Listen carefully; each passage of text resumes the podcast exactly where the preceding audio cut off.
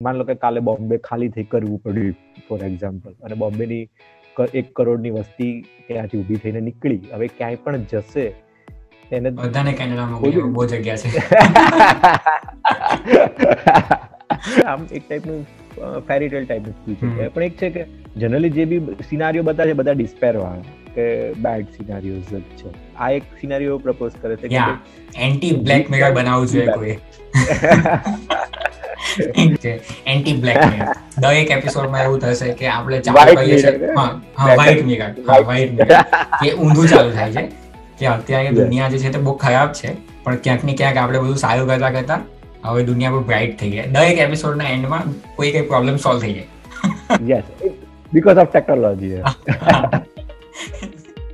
હે હાય હેલો કેમ છો? Welcome to the scientific Gujarati show આજના એપિસોડમાં મેં વાત કરી છે સોલાર પંક વિશે. સોલાર પંક એક સાયન્સ ફિક્શન જોનરા છે અને આર્ટ મુવમેન્ટ છે કે જેની અંદર લેખકો અને આર્ટિસ્ટ એવી કલ્પના કરે છે કે જો ક્લાઇમેટ ક્રાઇસિસ અને પોલ્યુશન જેવી બીજી ઘણી બધી મોટી પ્રોબ્લેમ્સ જે જે આજના સમયમાં ઘણી બધી રેલેવન્ટ છે, એ જો સોલ્વ થઈ જાય, તો એક સસ્ટેનેબલ ફ્યુચર કેવું હોય? એના વિશેની કલ્પનાઓની વાત છે. તો આજના એપિસોડમાં અમે એ જ બધી વસ્તુ ડિસ્કસ કરી છે. આજનો આ એપિસોડ અને અમારી વાતો કલ્પનાઓ પર આધારિત છે.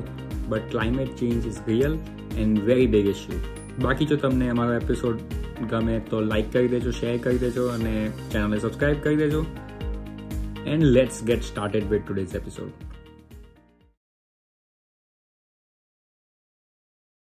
આપણે લાસ્ટ ટાઈમ જ્યારે સફાઈ વાળો એપિસોડ કરતા હતા ત્યારે તમે મને કીધેલું કે એક એવા પણ સિનેરિયો હોઈ શકે કે જ્યાં આપણે ક્લાઇમેટ ચેન્જના પ્રોબ્લેમને સોલ્વ કરી દઈએ. તો એ એ બહુ ફેસિનેટિંગ થોટ હતો મારા માટે. કારણ કે અત્યારે તો જનરલી હું એવું જ વિચારું છું કે આ ઇનેવિટેબલ છે જે ક્લાઇમેટ ક્રાઇસિસ જે છે. અને મતલબ એના કારણે બહુ થોડું ફ્યુચર ભયંકર હશે. ઘણી એક્સ્ટ્રીમ વેધર ઇવેન્ટ થશે અને આઈ ડોન્ટ નો કે બધી વસ્તુ કેવી રીતે વર્કઆઉટ થશે. કેમ કે એક તરફ જે ટેકનોલોજી છે તે આગળ ને આગળ વધતી જાય છે.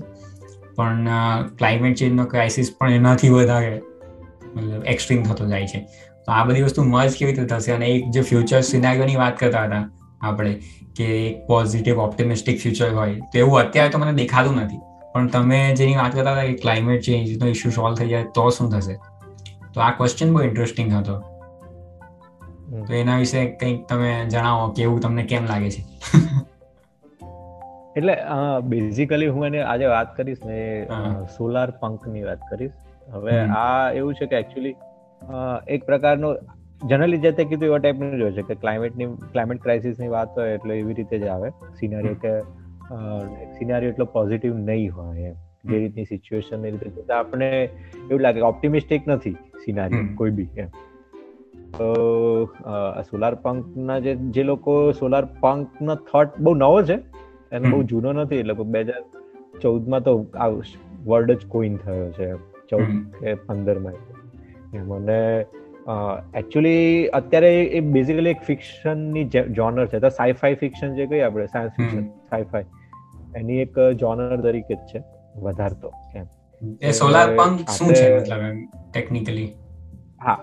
ટેકનિકલી કેવું છે કે એક આઈડિયા છે. કે ભાઈ જો આપણે આમાંથી નીકળવું હોય જે ક્લાઇમેટ ક્રાઇસિસના ઇશ્યુઝ છે ને બધામાંથી નીકળવું હોય અથવા તે કરન્ટલી ખાલી ક્લાઇમેટ ક્રાઇસિસ તો મોટો ઇશ્યુ છે પછી સિવાય સોશિયલ ઇશ્યુઝ છે પોલિટિકલ ઇશ્યુઝ છે કે આ બધામાંથી નીકળીને પોઝિટિવ અથવા બેટર વર્લ્ડ સાઈડ લઈ જવું હોય તો કેવા સિનારીઓ ક્રિએટ કરવા પડે? એમ. અને એનું એન્ડ રિઝલ્ટ ઓપ્ટિમિસ્ટિકલી શું આવે? એમ. બરાબર છે. તો એવા સિનારીઓને એનવિઝન કરે અને એના ઉપર જે બી વર્ક એટલે એ એનવિઝન કરીને ઘણા લોકો ફિક્શન લખે. તે જે સાયન્સ ફિક્શનની જે જોનર છે એને સોલાર પંક તરીકે કહેવાય. પછી એમાંથી ધારો કે ફિલ્મ કે કોઈ બને એ જોનરની અંદર તે સોલાર પંક જોનરની અંદર કહેવાય. પંક વર્ડ છે ને બહુ જૂનો છે. આની પેલા સાયબર પંક જે પોપ્યુલર જોનર હતી એની પેલા એક સ્ટીમ પંક કરીને છે. બીજી ઘણી બધી છે બાયો પંક છે. બહુ બધી છે. પંક બેઝિકલી પંક એટલે રેબલિયન એટલે જે કરંટ કલ્ચર છે ને એની એન્ટી કલ્ચર અથવા કાઉન્ટર કલ્ચર મેં પહેલી વખત પંક શબ્દ આમાં સાંભળ્યો ક્રિપ્ટો પંક્સ પછી મને એક્ચ્યુઅલી સાયબર પંક મેં ક્રિપ્ટો પંક પછી સાંભળ્યું. અચ્છા પંક એટલે રેબેલિયન બેઝિકલી એટલે જે કરંટ સિચ્યુએશન છે કે કરંટ સિનારીઓસ છે અથવા જે કરંટ કલ્ચર છે એની સામેનું રેબેલિયન ગુજરાતીમાં આપણે કહીએ કે નવો ચીલો ચાતા એવો કેવું કંઈક હોય છે ને? એવું જ એવું જ હોય છે એવું હા તો એ જ હા. અને સોલાર એ લોકો વર્ડ એટલા માટે કે સોલાર એક તો આપણે રિન્યુએબલ ને ગ્રીન એનર્જી ને નેચર એ બધાને બી એન્વિઝન કરે છે વત્તા બ્રાઇટર ફ્યુચર ને બી એન્વિઝન કરે છે. કે ભાઈ બ્રાઇટર એમ બેટર ફ્યુચર એમ એટલે સોલાર વર્ડ એમાં લીધો છે. એટલે સોલાર પંક કરીને વર્ડ કોઈન છે. હવે ઘણી બધી વસ્તુઓ છે કે જે પાસ્ટમાં હતી જ અને જે લખાયેલી જે બધી ફિક્શન ને બધું છે એને એ લોકો હવે recategorize solar punk ideas side હોય ને તેમાં રીકેટેગરાઇઝ કરે. બેઝિકલી આ મુવમેન્ટ કેવું છે કે સ્પેક્યુલેટિવ ફિક્શન છે. કેસા હોતા તો કેસા હોતા એમ. અથવા આવું કરીએ તો કેવું થાય? બરાબર? આની પહેલાની જે સાયબર પંક હતી ને સાયબર પંકની અંદર જનરલી ડિસ્ટોપિયન એન્વિઝન કરતું હતું કે ટેકનોલોજી જ્યારે વર્લ્ડ પર હાવી થઈ જાય તો માણસો પર હાવી થઈ જાય તો દુનિયા કેવી હોય? એવું એન્વિઝન એની સેન્ટ્રલ થીમ હતી જેને સાયબર પંક કહે છે. કે ભાઈ ટેકનોલોજી બધે ડોમિનેટિંગ હોય ને એ જ. હવે ધારો કે અમુક ઘણા બધા ફિલ્મો ને બધું બ્લેડ રનર કદાચ જોયું તો બ્લેડ રનર એ સાયબર પંક સ્ટાઇલનું છે. એમ. અથવા મેટ્રિક્સ ટ્રિલોજી જે છે એ બી સાયબર પંક કહી શકાય. સાયબર પંક આપણે લિસ્ટમાં એડ કરતા જશું સાઈફાઈ સંવાદ માટે. એટલે એ આ બેઝિકલી એવું છે કે ટેકનોલોજી ના કારણે છે દુનિયા ડિસ્ટોપિયન કેવી થઈ ગઈ એમ કે ભાઈ નેગેટિવ ઇમ્પેક્ટ અને હવે ટેકનોલોજી ના કારણે ફ્યુચર આજ આવું થઈ જશે ટેકનોલોજી વધારે હાવી થઈ જશે. અને આખું સ્પેક્યુલેટિવ છે કે એવું એક્ઝેક્ટલી થયું નથી કે થવાનું નથી પણ ઇટ ઇઝ સ્પેક્યુલેશન ફિક્શન એમ. પણ એ કેવું છે કે સ્પેક્યુલેશન ભલે હોય પણ એ એક પ્રકારનું વિઝન બી બતાવે છે ને કે ભાઈ ઓકે જો ટેકનોલોજી હાવી થઈ જશે તો આવું થશે એમ. આપણને હા એ બહુ લાઇકલી સિનેરિયો કદાચ છે. ને એમાં પણ મને અત્યારે છે ને મારું થોડું એક એમ સ્પાર્ક જેવું થયું કે મેં થોડા સમય પહેલા બાલાજી શ્રીનિવાસન કરીને એક ઇન્વેસ્ટર છે ક્રિપ્ટો બહુ ફેમસ છે હા.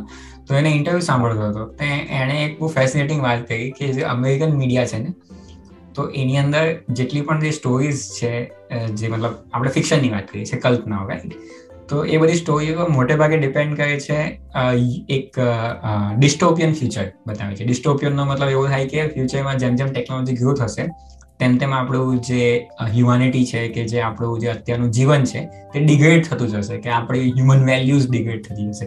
તે આપણને એવું લાગે બહુ લાઇકલી છે. પછી એને એક્ઝામ્પલ આવ્યું કે બ્લેક મિરરને જોઈ લો. બ્લેક મિરરના દરેક એપિસોડમાં એવું જ છે કે ટેકનોલોજી ગ્રો થાય છે અને એ ટેકનોલોજીને કારણે એ લોકોની લાઈફ ખરાબ થાય છે. હા તો એ આખું ને એનું કેવું છે કે અમેરિકન મીડિયા કારણ કે હોપફુલ પીરિયડ એ લોકો જોઈ લીધો છે. સિક્સટીઝમાં સેવન્ટીઝમાં કે જ્યારે વર્લ્ડ વોર પછી મતલબ ઘણું પ્રોગ્રેસ થયું અને હવે બધાને મતલબ એ જોવું છે કે આ કેમ ડાઉન જશે વોટ એવર તો એવું કંઈક એનો આઈડિયા હતો. અને પછી એણે કીધું કે ઇન્ડિયામાં ઊંધી વસ્તુ થાય છે. બિકોઝ આપણે એવી ગરીબીમાંથી આપણે આવીએ છીએ કે એવી મતલબ હાર્ડ સોશિયલ રિયાલિટીમાંથી આવીએ છીએ કે સપોઝ કોઈક એક નાનો છોકરો હશે કે છોકરી હશે વોટ એવર તો એને મતલબ એ ગરીબીમાંથી નીકળીને એજ્યુકેશન ને ટેકનોલોજી જેટલી આગળ વધે છે તો એમાં હોપ દેખાય છે કે આપણું ફ્યુચર બ્રાઇટ હશે બીકોઝ ઓફ ધીસ ટેકનોલોજી તો આ હા. ઇન થિયરી આપણે ત્યાં છે કળયુગ ટાઈપનો કન્સેપ્ટ પણ ફિક્શનમાં કે આમ જનરલ ડિસ્કશનમાં એવી રીતે જલ્દી કળિયુગ નથી હોતો. કે જ્યારે ત્યાંના ફિક્શનમાં કાઇન્ડ ઓફ કળિયુગ જ છે. કે ભાઈ કળિયુગ આવી રહ્યું છે એટલે કે આપણા એ તો ચાલતી જોઈએ એટલે આનાથી મતલબ એક બીજો જે મારો જે રિલાઇઝેશન એવું હતું કે મેં પણ જનરલી એ જગ્યા પર વિચારતો હતો કે ફ્યુચર ડિસ્ટોપિયન જ છે એમ. કે આ વસ્તુ આવી થવાની છે કે બ્લેક એટલે બ્લેક મિરર બહુ વધારે ઇમ્પેક્ટ કર્યો છે એવું કહી શકાય એમ. પણ હવે મને દેખાય કે અચ્છા બ્લેક મિરર ના જે રાઇટર્સ હશે કે જે લોકોએ બનાવ્યું હશે તે લોકોએ શું વિચારીને બનાવ્યું હશે? તો આ હવે મને એ થોટ ઇન્ટિગ્રેટ થયો એમ. જે પહેલા નહીં હતો એમ. પેલા તો લાગતું હતું કે હા આવું થશે એમ.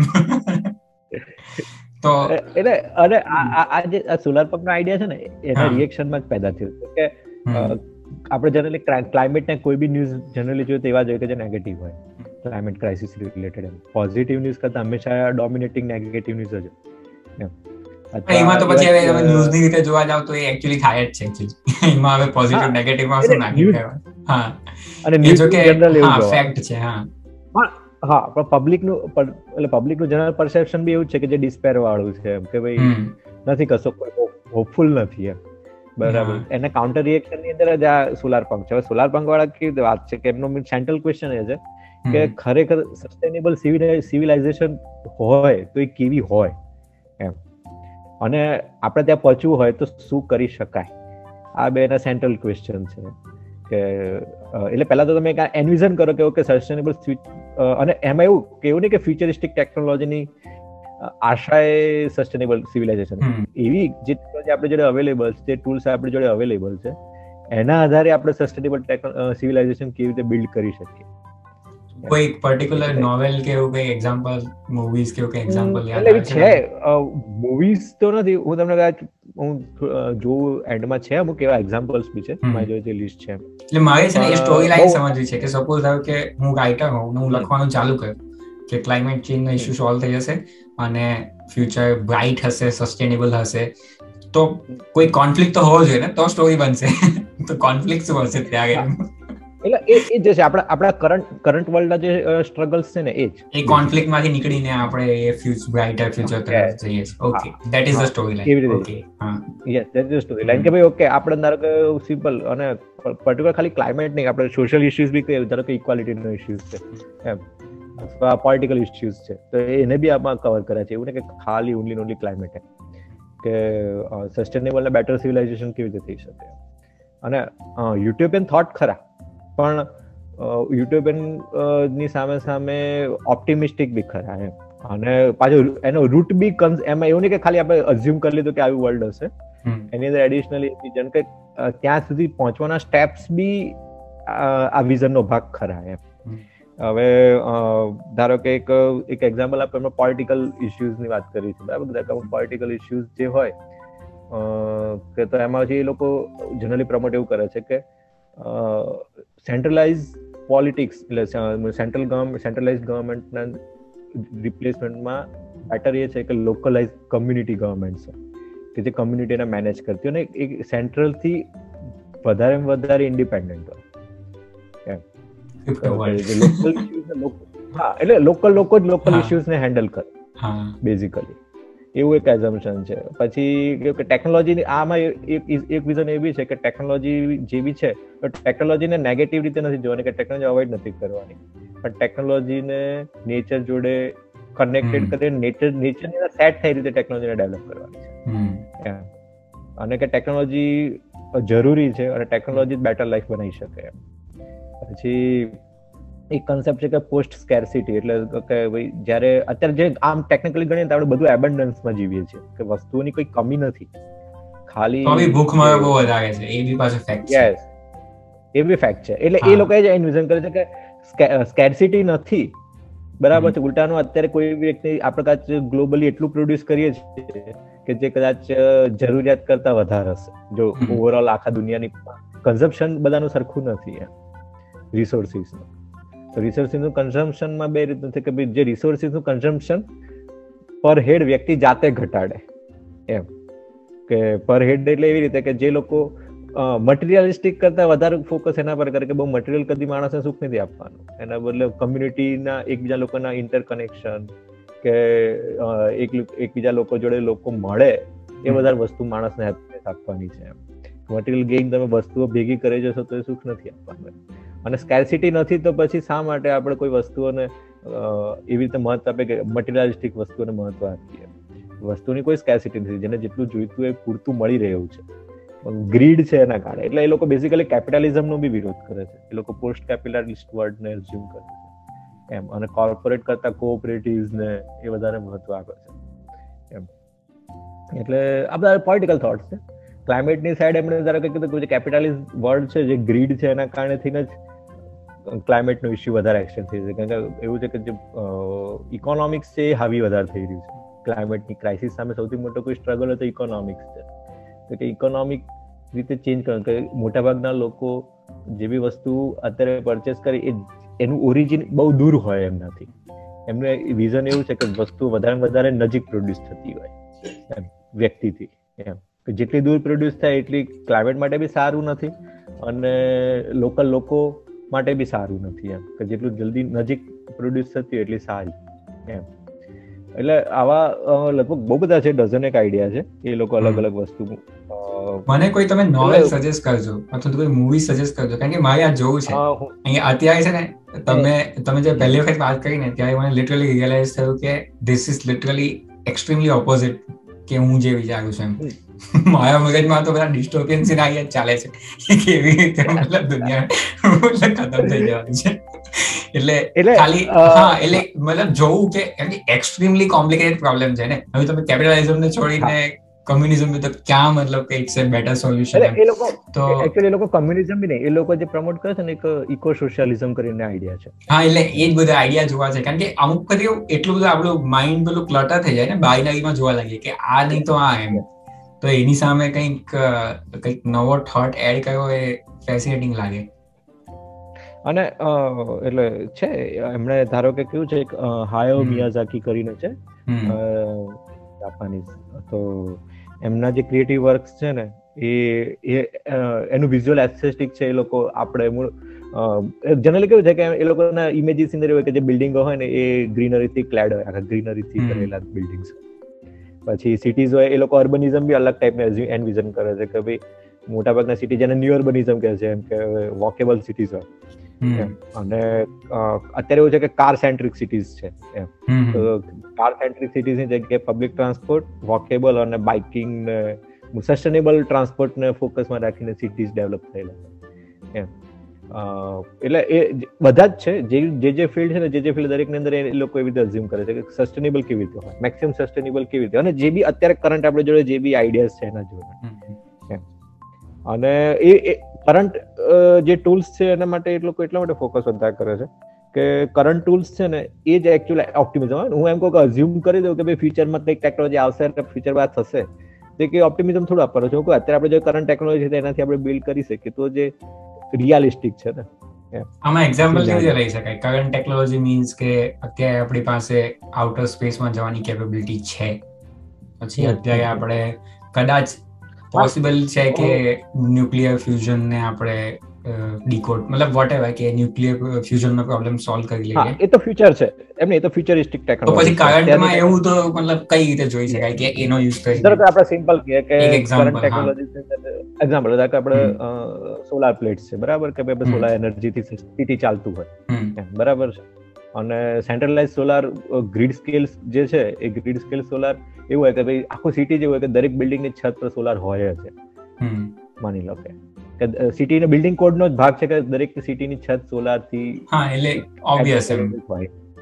બરાબર છે ઓબ્વિયસ વસ્તુ. જે થઈ શકે એવું છે ડુએબલ એમ. વી કેન એનવિઝન ઇટ બરાબર? ધેટ મેક સેન્સ હા અત્યારે મેં એક પોડકાસ્ટ સાંભળ્યો તેમાં એ જ વાત કરતા હતા. કેમ અત્યારે અત્યારે કેમ બેઝિકલી કમ્પ્યુટર ને ઇન્ટરનેટ એ દરેક બિઝનેસ નો પાર્ટ છે. મતલબ ઇટ્સ લાઈક કે દરેક નવું સ્ટાર્ટઅપ એ ટેક સ્ટાર્ટઅપ જ છે એમ. ભલે કામ કંઈ પણ કરતા હોય. બધું ટેક છે. તો એ રીતે એમ કહેતા હતા કે ઇવન માર્કેટિંગ પણ બેઝિકલી એનો બહુ કંઈક વિચિત્ર ડેટા હતો કે જેટલું પણ કોઈ સ્ટાર્ટઅપને ફંડિંગ મળે ને તો અમુક ત્રીસ એક ટકા જેટલું ફંડિંગ તો ગૂગલ ને ફેસબુક પાસે જ જાય. કારણ કે અલ્ટિમેટલી તો બધાએ માર્કેટિંગ જ કરવાનું છે. અને એ લોકો પાસે મતલબ આખી દુનિયાનો જ મતલબ એ ડેટા છે એમ. તો જેટલું એનું ફંડિંગ માર્કેટિંગમાં જાય. તો મતલબ બેઝિકલી આઈડિયા તો એ લોકોનું કેવું એવું હતું કે હવે પાંચ વર્ષમાં જે જે ક્લાઇમેટ ક્રાઇસિસને સોલ્વ કરે એવી ટેકનોલોજી અથવા ક્લાઇમેટ ટેકનોલોજી જેવું કહે છે ને ગ્રીન ટેકનોલોજી વોટ એવર તો એવું એ વર્ડ જ નીકળી જશે. કેમ કે દરેકે દરેક કંપની જે છે એ ચાલુ થાય ત્યાંથી જ મતલબ એનો એવો સ્ટાન્ડર્ડ કદાચ બની જશે કે એ લોકોનું નેટ ઝીરો હોવું જોઈએ એમ carbon foot carbon foot net zero હોવું જોઈએ હા. હવે આજે મેં કીધું તો ભાઈ ચલો દરેક એટલે આપણે કહીએ કે અત્યારે જનરલી કોઈ બી ઘર હોય તો દરેક ઘરે TV TV is a standard એમ. બરાબર છે. હવે આજે નોર્મલ તમે થોડુંક સારું ક્વોલિટી ટીવી લેવા જાઓ તો ત્રીસ પાંત્રીસ ચાલીસ હજારનું ટીવી આવે એમ. બરાબર. તો વાય નોટ કે દરેક ઘરે સોલાર પ્લેટ બી હોય છત પર એ બી ત્રીસ ચાલીસ હજાર બાદ થઈ જાય છે એમ. તો એટલે એવું છે કે ખાલી એવી ટેકનોલોજી નહીં કે જે ખાલી આપણે વિચારીએ કે ચલો ફ્યુઝન ટેકનોલોજી આવશે આવશે ત્યારે આવશે એમ. પણ એવી રીતે જ એડવિઝન કરે કે ભાઈ અત્યારે જે બી કરંટ ટેકનોલોજી છે એવું ઓલરેડી ઇન્ક્લુડેડ જ કેમ ન હોય એમ. બરાબર છે. એ લોકો કેપિટલિઝમ નો વિરોધ કરે છે. તો એક્ઝામ્પલ કહું કે ભાઈ ચલો કે ઉબર ને ઓલા છે કે એવી કોઈ બી છે ટેક્સી એગ્રીગેટર બરાબર છે. તો એ લોકો કહીએ તો માર્કેટમાં મોનોપોલી ઊભી કર્યા વગર બિઝનેસ સસ્ટેનેબલ નથી એમ. બરાબર. એના વગર લોકો સસ્ટેન ન કરી શકે કે ભાઈ એમને કોમ્પિટિશન હોય. એક કે બે કદાચ ડિઓપોલી ગણો બે ત્રણ કંપનીથી વધારે ના ટકી શકે. અને એ લોકો બેઝિકલી શું કરે છે? કસ્ટમર ને ખાલી ડ્રાઈવર જોડે કનેક્ટ કરે છે બેઝિકલી ટ્રાવેલર ને ડ્રાઈવર જોડે બરાબર? ટેક્સી એગ્રી કરે. બાકી લોકો કોઈ ફિઝિકલ પ્રેઝન્સ નથી કે ફિઝિકલ એમને કોઈ ઇન્વેસ્ટમેન્ટ નથી નથી કાર એમની કે નથી. ખાલી દે આર જસ્ટ કનેક્ટર એમ બેની વચ્ચે. મીડિયેટર છે બરાબર? અને એમાંથી એ લોકો શરૂઆતમાં પૈસા બંધ કરે છે અને પછી પ્રોફિટ્સ કમાય છે. અને એમાં બે સાઈડ કહે છે કે ભાઈ જેમ ડ્રાઈવરનું શોષણ થાય અને કસ્ટમરનું શોષણ થાય. જ્યારે એ લોકો મોનોપોલી ક્રિએટ કરી દે. એટ અ પોઈન્ટ બરાબર છે. તો પછી તમારે જોડે કોઈ ઓપ્શન નથી. તમારે ટેક્સી જોઈતી હોય તો ફરજિયાત તમારે એના પર જ જોડો. કારણ કે બીજું કોઈ હોય જ નહીં. એપ અને તમે ત્યાંથી તમારે બુક કરવી પડે. તો તમારે પ્રાઇસ કે લાસ્ટ મંડે સ્નો સ્ટોર્મ હતો અહીંયા. તો બે કલાક વેઇટ કર્યું. રાઈડ કેન્સલ જ થઈ જાય. રાઈડ જ કેન્સલ થઈ રોજ જ કેન્સલ થઈ જાય. પછી એ અને અને એ માન લો કે સર્ચ પ્રાઇસિંગ કરીને ગમે તે ભાવ પચાસ ડોલર પાંચ કિલોમીટર ના બરાબર. જો કે મેં એટલા કઈ નથી ગયા. એટલે એ કહે છે કે મૂળ જ્યારે આ કેપિટાલિસ્ટ વર્લ્ડ છે કે આ બેઝિકલી અલ્ટિમેટલી જયારે મોનોપોલી કરીને એક્સપ્લોઇટ જ કરવાના છે. ડ્રાઈવર નહીં અને કસ્ટમર બેઝિકલી અને આવા બધા એક્ઝામ્પલ છે જે બી આવા મીડિયેટર્સ છે ખાલી કે જેમનું કોઈ ફિઝિકલ બિઝનેસ નથી ખાલી દે આર ટેકનોલોજી જાયન્ટ ભલે દે આર જસ્ટ મીડિયેટર બરાબર છે. આ લોકો બધે એક્ઝામ્પલ એડવિઝન કરે છે કે માની લો કે ઉલરને ઉબર ને ઓલા બધા શું કામ? એના બધા ડ્રાઈવરોની કોઓપરેટિવ હોય એ લોકો એપ મેનેજ કરતા હોય. એકચ્યુઅલી કોઈ ક્રિપ્ટો એપ જ એના ઉપર કંઈક કરે છે આઈ ડોન્ટ નો મેં કોઈના વિડીયોમાં જોયું હતું. કે એમના આઈડિયા એવો હતો કે ડિસેન્ટ્રલાઇઝ એપ બનાવે કે જે ડાયરેક્ટ ડ્રાઈવરને કસ્ટમર સાથે કનેક્ટ કરે. અને મતલબ બધી વસ્તુ ડિસેન્ટ્રલાઇઝ હોય તો કોઈ કોઈના પર ટ્રસ્ટ નથી કરવાનો અને બધી વસ્તુ ચાલતી રહેશે. પણ એના પણ અમુક પાછા ચેલેન્જીસ હશે કે ઇન્સ્યોરન્સથી માંડીને સેફટી થી માંડીને બધા જ ઇશ્યુઝ જોવા પડે. એને ટેકનોલોજીકલ ઇશ્યુઝ તો ખરા જ બેઝિકલી હું તો સિમ્પલ કહું કોઈ બી આપણે આપણે છે ને જેમ ગુજરાતમાં અમૂલ છે બરાબર છે તો પશુપાલકો અને કસ્ટમર બેને કનેક્ટ જ કરે છે ને કોઓપરેટિવ છે ને. અને મલ્ટી મિલિયન ડોલર છે જ કંપની કંપની ના કોઓપરેટિવ કહે basically it is not a capitalist company એમ. અને એના એનો ઓનર કોણ છે? શેર હોલ્ડર્સ કોણ છે? તો ચાલીસ પિસ્તાલીસ લાખ ખેડૂતો. એમ. અમૂલના. બરાબર છે. એનો ઓનર કોણ છે? તો ખેડૂતો જ છે. જે ખેડૂતોની કોઓપરેટિવ હોય આપણે ગામના લેવલે કોઓપરેટિવ હોય એ કોઓપરેટિવની એક કોઓપરેટિવ હોય કે જે તાલુકા લેવલની હોય એ તાલુકા લેવલની કોઓપરેટિવ જિલ્લા લેવલે અને એની સ્ટેટ લેવલની કોઓપરેટિવ છે જે ગુજરાત કોઓપરેટિવ બરાબર છે મિલ્ક માર્કેટિંગ ફેડરેશન હવે આ કોઓપરેટિવનું છે અને દરેક કોઓપરેટિવ જે મંડળી હોય એ મંડળીના સભ્યો કોણ હોય તો જે તે પશુપાલકો. અલ્ટિમેટલી ઓનર પશુપાલકો છે અને ચલાવે છે એ લોકો ટેકનોક્રેટ્સને હાયર કરે છે. જે ડેરી એન્જિનિયર્સ મિલ્કના એન્જિનિયર્સ પ્લાન્ટ નાખે ફાઇનાન્સ મેનેજર્સ જે કંપનીઓ જેમ ઓનર કરે. પણ ઓનર અલ્ટિમેટલી કોણ? દૂધના માલિકો. એટલે એમાં ના તો દૂધના માલિકો એક્સપ્લોઇટ થાય ના કસ્ટમર એક્સપ્લોઇટ થાય. અને બંને વચ્ચેનું જે નાનું માર્જિન છે, એના પર કોઓપરેટિવનો ધંધો પ્રોફિટ કરતા ફોકસ એના પર હોય કે કેવી રીતે બે, બાજુના લોકોને ફાયદો આપવો. એમ. એ પ્રોફિટ પ્રોફિટ એનું સેન્ટ્રલ ફોકસ ના હોય કે કેટલી, કેવી રીતે મેક્સિમમ પ્રોફિટ હું કમાઈ લઉં. કેમ કે મેક્સિમમ પ્રોફિટ કમાઈ લે તો પૈસા ક્યાંથી ખેંચવાનો? કાં તો કસ્ટમર પાસેથી કાં તો દૂધના, પેલા પશુપાલકો પાસે. પશુપાલકો ઓનર છે.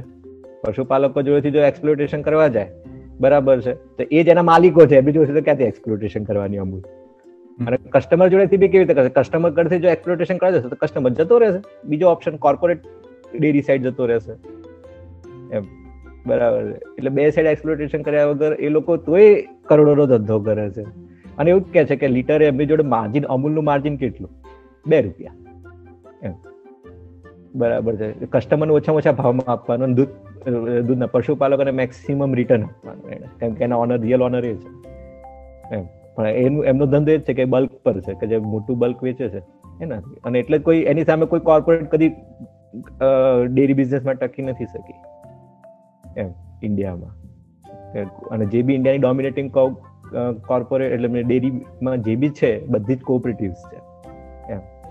તો ઇટ ઇઝ અ ડુએબલ એમ કે કેપિટાલિઝમ આપણે કેપિટલિઝમની મેગા કંપનીઓને કોણ કોમ્પિટ કરી શકે એમ?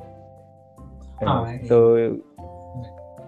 આજુ ઘણું બધું મતલબ ફેસિનેટિંગ છે આઈડિયા મતલબ મેં ઘણા બધા પોઈન્ટ જોઉં છે કે આ કેવી રીતે થાય આ કેવી રીતે થાય.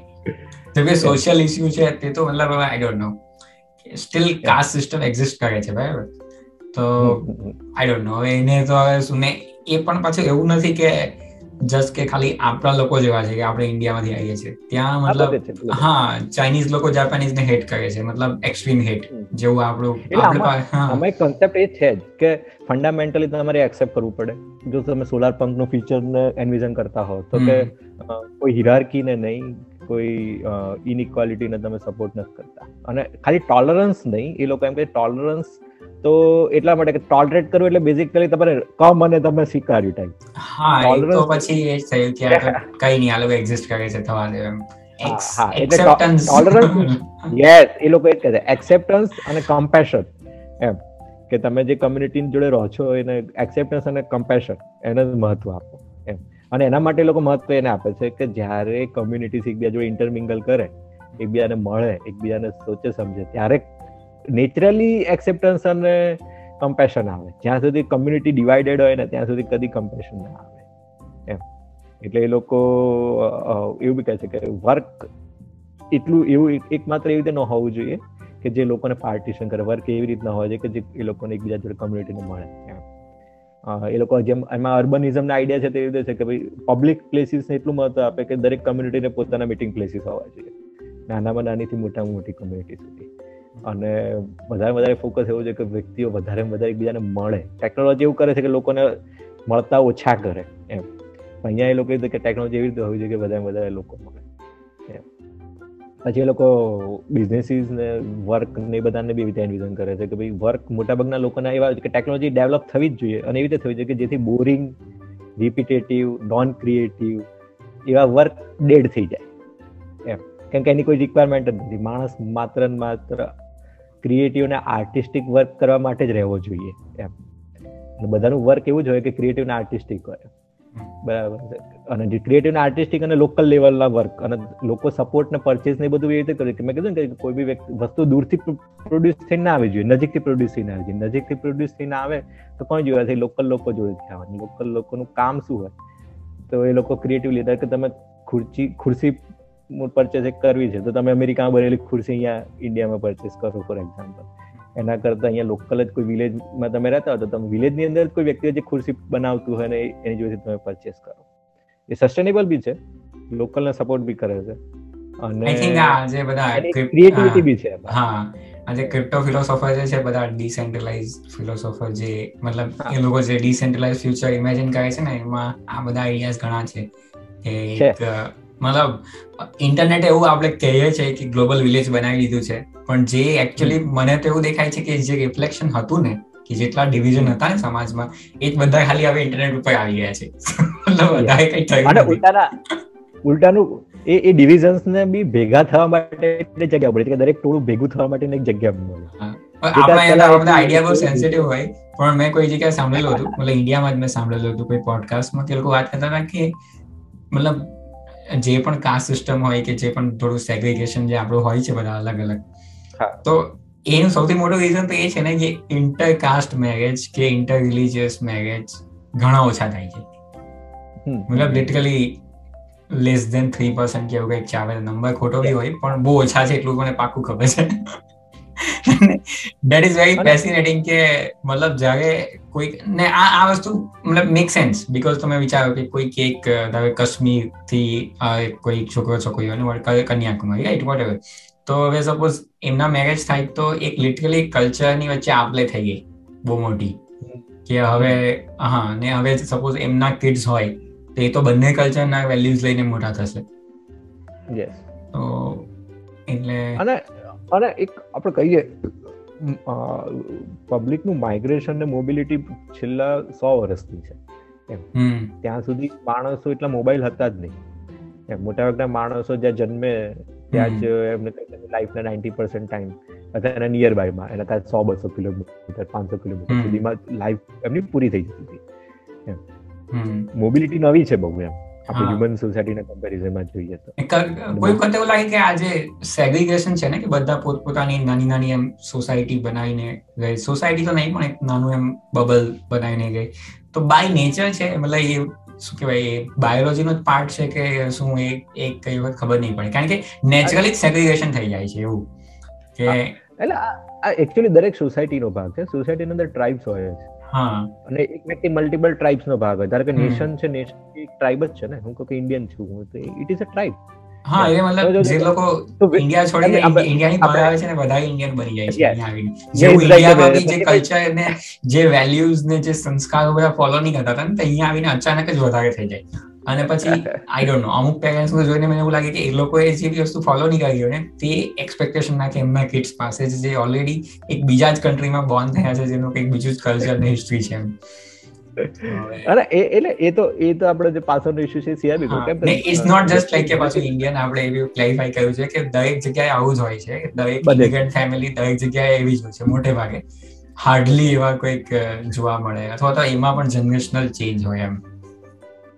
અને અમુક વ્યક્તિઓ હંમેશા ટ્રાઇબના ભાગ હોય. ટ્રાઇબ કાસ્ટ હોઈ શકે ટ્રાઇબ રિલિજન હોઈ શકે ટ્રાઇબ લેંગ્વેજ ટ્રાઇબ હોઈ શકે. ઇવન આપણે તે કોલેજ ટ્રાઇબ હોઈ શકે. કે તમે ધારો કે આઈઆઈટી માં છો તો કે તમે બધા ગુજરાતી નું એક ટોળું છે ફોર એક્ઝામ્પલ એટલે ટ્રાઇબ્સ તો બધા મલ્ટિપલ ટાઈપ ના હોઈ શકે એટલે અને આ બધા ટ્રાઇબ્સ છે ટ્રાઇબ્સ હોય કોઈ બી સોસાયટી હોય ને ટ્રાઇબ વગરની નો હોઈ શકે. અને એક વ્યક્તિ એક ટાઈમે મલ્ટિપલ ટ્રાઇબનો ભાગ હોય. ટ્રાઇબ એટલે કાઇન્ડ ઓફ ટોળું ગણો ને કે ભાઈ હું ગુજરાતી છું ઇન્ડિયન ટ્રાઇબ નો ટોળું છું કોઈ રિલીજિયસ ટ્રાઇબ નો ટોળું છું એમ મેમ્બર છું. એ મતલબ મલ્ટિપલ ટ્રાઇબ નો આપણે બી એ જ કહીએ છીએ મતલબ બેસિકલી કે તમે બાય પ્રોફેશન ડેન્ટિસ્ટ છો હું મતલબ ઇન ફ્યુચર કદાચ સાયન્ટિસ્ટ બને.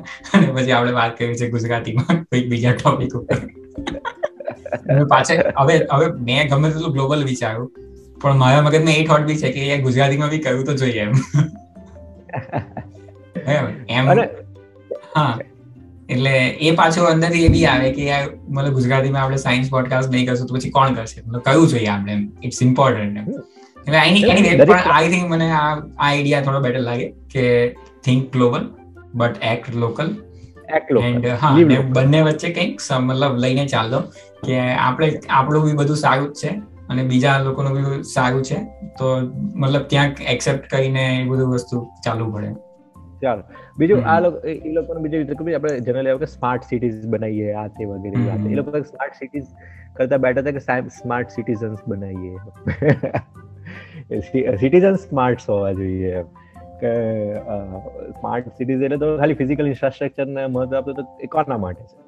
જે લોકો એફોર્ડ કરી શકે છે એના માટે છે બધું સ્માર્ટ સ્ટ્રક્ચર છે કે સ્માર્ટ સિટી છે આમાં પાછળ એ જ આઈડિયા મારા મગજમાં આવે કે બધા જ પોતપોતાનું કે અલગ અલગ ફ્યુચર લઈને ચાલે છે. બધાને મતલબ ઇટ્સ લાઈક કે ટુ મચ એમ. કોઈક સપોઝ આપણે જે વાત કરીએ છીએ તેમાં ક્યાંક ને ક્યાંક ટેકનોલોજી ને એનું એક ઇન્વોલ્વમેન્ટ છે કે આપણે ક્લાઇમેટ ક્રાઇસિસ ને મતલબ કાઇન્ડ ઓફ એ સેન્ટરમાં જ છે કે આનાથી મોટી પ્રોબ્લેમ બીજી કોઈ છે નહીં અત્યારે એઝ અ હ્યુમેનિટી રાઈટ તો ક્યાં એના ઉપર વિચારીએ? કંઈક પોલિટિશિયન હશે કે કંઈક સોશિયલ વર્કર હશે કે એ લોકોનું એવું હશે કે આપણે એવું ફ્યુચર જોઈએ જ્યાં બધા એકબીજાને સામાન જોતા હોય. પછી અત્યારે મતલબ હું હિતે સાથે વાત કરતો તો મેં એ વાત કરતા હતા કે કેવી રીતે વી કેન મતલબ ક્રિએટ સમ વેલ્યુ એના કે લોકલ લેવલ કે સ્કૂલોમાં જઈને સ્ટુડન્ટ્સને કહીએ કે why you should join science મતલબ એઝ અ રિસર્ચ કહીએ કે વોટ એવર તો અમારા મગજમાં એ બી ચાલે કે વધારે ને વધારે સાયન્ટિસ્ટ હોવા જોઈએ. જે આપણા રૂરલ એરિયામાંથી આવે ને મતલબ આગળ વધે એમ. ગ્લોબલ લેવલ ઉપર કંઈક કોન્ટ્રીબ્યુટ કરે અત્યારે તમે ફોકસ એના ઉપર કરો કે કેવી રીતે લોકોને સ્માર્ટ બનાવે એમ? સ્માર્ટ સિટીઝન્સ કેવી રીતે જો સિટીઝન સ્માર્ટ હશે તો ઘણા પ્રોબ્લેમ આપોઆપ સોલ્વ થઈ જશે. તમારે વધારે મહેનત કરવાની જરૂર નથી એમ. એમ કે સિટી એટલે કે કેવી રીતે બેટર ટ્રાફિક મેનેજમેન્ટ થાય એના માટે અમે સિસ્ટમ ઊભી કરી સ્માર્ટ સિટીઝમાં ફોર એક્ઝામ્પલ એના કરતા બેટર સ્માર્ટ સિટીઝન્સ હશે તો કદાચ તમારે સ્માર્ટ સિગ્નલ્સની કે સ્માર્ટ ટ્રાફિક મેનેજમેન્ટની બી જરૂર નહીં હોય. આઈડિયાઝનું પણ ઇક્વલ ડિસ્ટ્રીબ્યુશન થતું નથી. મતલબ થતું નથી કેમ કે પહેલા બી નહીં થતું હતું. ને કદાચ આઈ ડોન્ટ નો અત્યારે બી નથી. કે એમાં એવું છે કે ભલે સાયન્સ એની રીતે પ્રોગ્રેસ કરે છે ટેકનોલોજી પ્રોગ્રેસ કરે છે કે નવા નવા થિંકર્સ આવે છે ફિલોસોફર આવે છે. પણ અગર તમે જોવા જાઓ તો સૌથી ડોમિનેટિંગ જે આઈડિયાઝ પહેલા પણ હતા અને જે અત્યારે પણ છે એના ડોમેન હજુ પણ એ જ છે કે રિલિજન પોલિટિક્સ એન્ડ એન્ટરટેનમેન્ટ તો હવે મતલબ જેટલું પણ આપણું ડિસ્કશન થતું હોય મતલબ આપણું નહીં પણ વર્લ્ડ લાઈક ચાલો ઇન્ડિયાની જ વાત કરીએ તો પૂરા કન્ટ્રી વાઇડ બરાબર? તો તમે ન્યૂઝપેપરથી લઈને દરેકે દરેક પબ્લિકેશનમાં જોઈ લો ને પછી એને ડિસ્ટ્રીબ્યુટ કર્યો તો આ ત્રણને છોડીને કોઈ ચોથો આઈડિયા વધારે કમ્યુનિકેટ થતો નથી એમ. એટલે એ લોકો એ કહે છે ને કે તમે સેન્ટ્રલાઇઝેશન છે ને કે ભાઈ તમે જનરલી આપણું બધાનું ઇન જનરલ ફોકસ કેવું તો કે સેન્ટ્રલ ઉપર હોય. તમે સેન્ટ્રલ પર કરતા લોકલ પર ફોકસ કરો. બધી વસ્તુ ઇવન ન્યૂઝમાં અને આપણા માટે બી ડાયરેક્ટલી અફેક્ટ શું કરે છે? કે સેન્ટ્રલ ન્યૂઝ કે સેન્ટ્રલ જે બી ઇશ્યુઝ છે વધારે અફેક્ટ કરે કે આપણે લોકલ ઇશ્યુઝ વધારે અફેક્ટ કરે? બરાબર કે આપણે લોકલ રોડ તૂટેલો હોય વધારે અફેક્ટ કરે? કે નેશનલ લેવલે કોઈ પોલિટિકલ ઇશ્યુઝ હોય ચાલતા હોય છે એ અફેક્ટ આપણને? થિંક ગ્લોબલ ને લોકલ પણ હા. એટલે એટલે કમ્યુનિટીઝ બી લોકલ પર ફોકસ કરે ન્યૂઝ હોય કે ફંડિંગ હોય કે બધું લોકલ પર ફોકસ કરે કે અને પ્રોબ્લેમ્સ લોકલી એક્ઝિસ્ટ કરે છે. ઇવન ક્લાઇમેટ ક્રાઇસિસ ના બી તમે લોકલ લેવલે જો એક્શન લાવી શકો ઊભી કરી શકો તો તમે અલ્ટિમેટલી ગ્લોબલ લેવલે તમારે એક્શન ઊભી થવાની છે. આપણે વાત કરીએ કે ભાઈ હા કે ભાઈ સેન્ટ્રલ સેન્ટ્રલ ગવર્મેન્ટ જાહેર કરી લે કે ભાઈ આપણે ક્લાઇમેટને ફાઇટ કરવું છે તો કઈ રીતે કઈ ફાઇટ ન થાય હવે આ લોકો એક સિમ્પલ એક્ઝામ્પલ કહે છે કે કેવી રીતે કરી શકે, કેવી રીતે કરી શકો તમે? તો એમ કહે છે કે લોકલમાં કોઈ તમારે, તમે જે એરિયામાં રહો છો, તે એરિયામાં જે બી ઓપન સ્પેસીસ છે, જે ગવર્મેન્ટ ઓનરશિપની છે, કોઈની પ્રાઇવેટ નથી અથવા પ્રાઇવેટ ઓનરશિપની છે, પણ અનયુઝડ છે, એ સ્પેસીસને ગ્રીન સ્પેસીસ તરીકે રિક્લેમ કરો તમે. એમ. રિક્લેમ કેવી રીતે કરો? એટલે ઓબ્વિયસલી તમે કે ઓનરશિપ તો નથી કરી શકવાના. બરાબર છે. તે લોકો એક આઈડિયા કહે છે કે ચલો ગેરીલા ગાર્ડનિંગ કહે છે. ગેરીલા ગાર્ડનિંગ એટલે તમે જે બી નેચરલ સ્પીસીસના ટ્રીઝ હોય, એના સીડ્સને એક શું કહેવાય કે સીડ્સના જે ખાતર ને બધાને એક લાડ, લાડવા જેવું બને ને, એની અંદર સીડને પ્લાન્ટ કરીને એને સીડ બોમ્બ કહે છે લોકો. એમ. જેમ ગેરીલા વોરફેર હોય, એવી રીતે તમે ગેરીલા ગાર્ડનિંગ કરો એમ. અને સીડ બોમ્બ્સને તમે તમે જ્યાં જતા જાઓ, ત્યાં તમે નાખતા જાઓ. બોમ્બિંગ કરતા જાઓ એનું. બરાબર. એટલે તમારી લોકલ એરિયામાં જે બી એમટી સ્પેસીસ હોય એ વેસ્ટ સ્પેસીસ હોય કે જ્યાં કશું કશું કોઈ ઉગાડવાનું નથી. કશું એ કરવા નથી તમારે કશું કરવાનું નથી. તમે ખાલી સીડ બોમ્બિંગ કરે જાઓ. એ તો નેચર આપવા રિક્લેમ કરી લે છે સ્પીસીસને એમ. અને તમે બેઝિકલી એટલું કરીને બી તમે ઘણો બધો કાર્બન તમારા લોકલ સ્પેસની અંદર તમે સિક્વેસ્ટર કર્યો લેન્ડમાં અથવા ટ્રીઝમાં કે જે બી પ્લાન્ટ્સમાં આઈડિયા છે એકચ્યુઅલી મેં એક એપિસોડ કર્યો હતો ક્લાઇમેટ ક્રાઇસિસ ને એના ઉપર જનરલી વાત કરતા હતા. જય મહેતા કહીને એક એન્વાયરમેન્ટલ કન્સલ્ટન્ટ છે. ને એ તો એ બેઝિકલી એનું તો કામ જ છે ફૂલ ટાઈમ રાઈટ તો આઈ થિંક એની સાથે હું આ વાત કરી જવા. કે what do you think about this kind of scenario કારણ કે અમે અમે તો વાત કરી ને એ હજુ એપિસોડ હજુ પબ્લિશ નથી કર્યો. પણ એમાં બધી મતલબ ઇટ્સ જસ્ટ કે તે દેખાતું છે એના વિશે જ વાત કરીએ હવે બીજું શું વાત કરવાનું? દેખાય છે કે સી લેવલ પણ રાઈઝ થાય છે કે દરિયો બી એસિડિક થાય છે કે પ્લાસ્ટિક દરિયામાં વધતું જ જાય છે પ્લસ એક્સ્ટ્રીમ વેધર ઇવેન્ટ્સ આવતા જ જાય છે. તો આ બધી વસ્તુ થાય જ છે. તો મતલબ હવે એના સિવાય બીજું શું વાત કરીએ પણ એની આ ઘણો ઇન્ટરેસ્ટિંગ આઈડિયા છે. એટલે એમને આ કીધું કે ચલો ગ્રે ગેરીલા ગાર્ડન પછી બીજો પણ જેમ કીધું કે તમે વસ્તુ પ્રોડ્યુસીસ ને લોકલ પરચેસ કરો એમ. લોકલ પરચેસ સીધો ફાયદો શું છે? આપણે ડાયરેક્ટ એટલે ડાયરેક્ટલી કહીએ તો એવું કે પેકેજિંગ એ જ સૌથી મોટું વેસ્ટ પ્રોડ્યુસ થતું વસ્તુ છે. કે સૌથી વેસ્ટ છે? પ્રોડ્યુસ થાય પેકેજિંગ મટીરિયલનો જે વસ્તુ તમે કન્ઝ્યુમ કરો છો તો કન્ઝ્યુમ થઈ જાય છે. પેકેજિંગ જ એ છે કે જે મેક્સિમમ વેસ્ટ પેદા કરે છે પેકેજિંગ એટલા માટે છે કે જે બી વસ્તુ તમે લાવો છે લોકલી પ્રોડ્યુસ નથી. આપણે આપણે લોકલ ફ્રૂટ લાવીએ કે શાકભાજી લાવીએ તો એમાં કંઈ ખાસ એટલું પેકેજિંગ ન હોય. પણ તમે ક્યાંયથી કે કિલોમીટર હજારો કિલોમીટર દૂરથી પેક ફ્રૂટ કે વસ્તુ કે આવે તો કેટલું પેકેજિંગ આવે તમારા સુધી અને ફર્નિચર હોય કે કોઈ બી વસ્તુ હોય, જેટલી દૂરથી એટલી વધારે પેકેજિંગ વધારે વેસ્ટ વધારે એટલું પોલ્યુશન એ વસ્તુ હોય. અને ટ્રાન્સપોર્ટેશનનું પોલ્યુશન આ એટલે એ લોકો એમ કહે છે કે તમે જે પ્રોબ્લેમનું સોલ્યુશન કરો છો, તો એ લાર્જ સ્કેલ પર નહીં લોકલ સ્કેલ પર તમે એન્વિઝન કરો.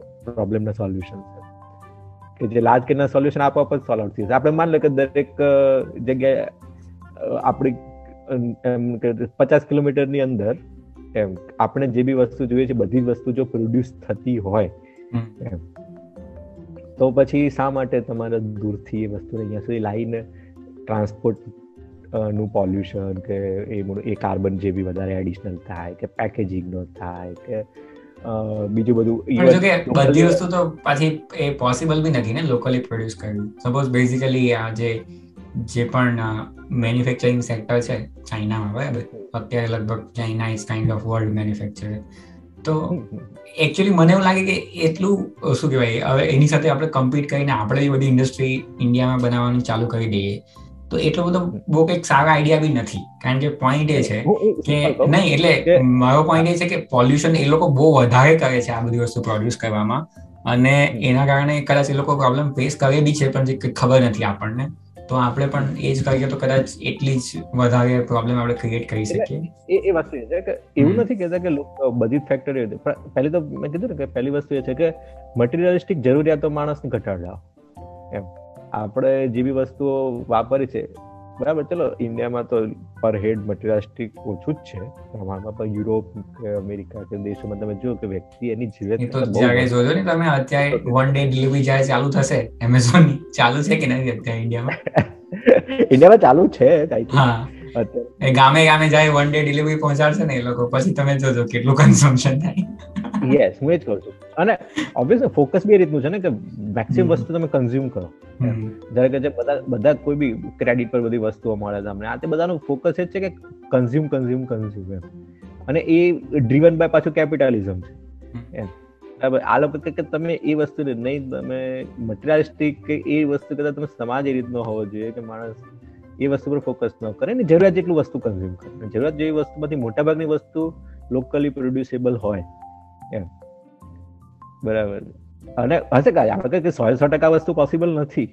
પણ એટલે પછી મતલબ એને ઓપ્ટિમાઇઝ કરી શકાય ને કે જેટલી વસ્તુ હા ઓપ્ટિમાઇઝ કરી શકાય કે આપણે જેટલી વસ્તુ લોકલી સારી પ્રોડ્યુસ થાય છે તે આપણી જરૂરિયાતો કોઈ કરીને આપી દે બીજાને. હા તો ટ્રેડિંગ જે થાય છે કરી શકાય. અને આપણે કે આપણે આપણે માન લો કે એક વ્યક્તિને પાંચ હજાર વસ્તુની જરૂરિયાત છે એમ. યા એગ્રીકલ્ચર યા એગ્રીકલ્ચરના લેવલમાં બધા ઘરે જ અંદર ઉગાડવા લોકો મતલબ ટેરેસ ફાર્મિંગ હા એટલે કમ્યુનિટી ફાર્મિંગનું બી કન્સેપ્ટ છે આ લોકો. કે ભાઈ કમ્યુનિટી ફાર્મિંગ હોય કે કમ્યુનિટી ઓનરશિપ ના છે કે જ્યાં કમ્યુનિટી માટે રેગ્યુલર કન્ઝમ્પશન વસ્તુ તમે ફ્રૂટ વેજીટેબલ જેવી વસ્તુ પ્રોડ્યુસ એટલે કમ્યુનિટીના ફાર્મ્સ કમ્યુનિટીના ફોરેસ્ટ જે કમ્યુનિટી ઓનરશિપ કરતી હોય કોઈ કોર્પોરેટ કે કોઈ ખેડૂત કે એવું નહીં. એમ. એ કે આપણે એક સોસાયટી બનાવીએ અને એ સોસાયટીમાં થ્રી સ્ટોરી બિલ્ડિંગ છે બધી. ઘરો છે. અને એમાં એક સ્ટોરી ઉપરનો આખો જે માળ છે તે આર્ટિફિશિયલ એક ફાર્મ છે. બધા બધા અલગ અલગ બધા અલગ અલગ શાકભાજી ઉગાડે છે.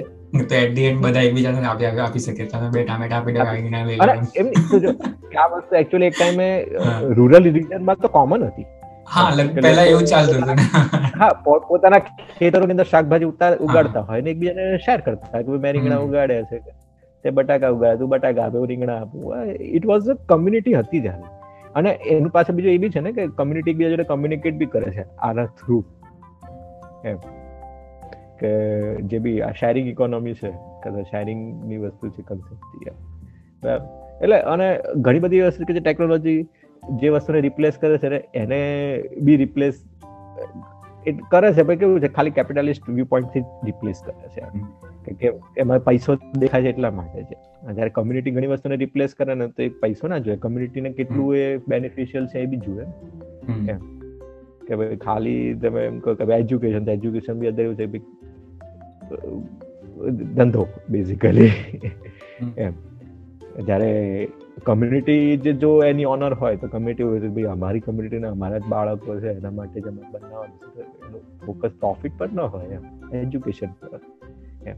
સ્કૂલો હોય તો સ્કૂલો કોર્પોરેટ સ્કૂલો કે મેક્સિમમ સ્કૂલો કમ્યુનિટી ઓનરશિપની હોવી જોઈએ. ગવર્મેન્ટ ઓનરશિપ એટલે સેન્ટ્રલાઇઝ ગવર્મેન્ટ ઓનરશિપ જે અત્યારે સિસ્ટમ છે ગવર્મેન્ટ સ્કૂલોની એવી બી નહીં એમ. કે ધારો કે જે બી સિટીમાં ધારો કે એક એરિયા છે તો એરિયાની કમ્યુનિટી હોય અને કમ્યુનિટી કોઓપરેટિવ કે કશું અને એ ઓનરશિપ ચલાવતી હોય સ્કૂલની.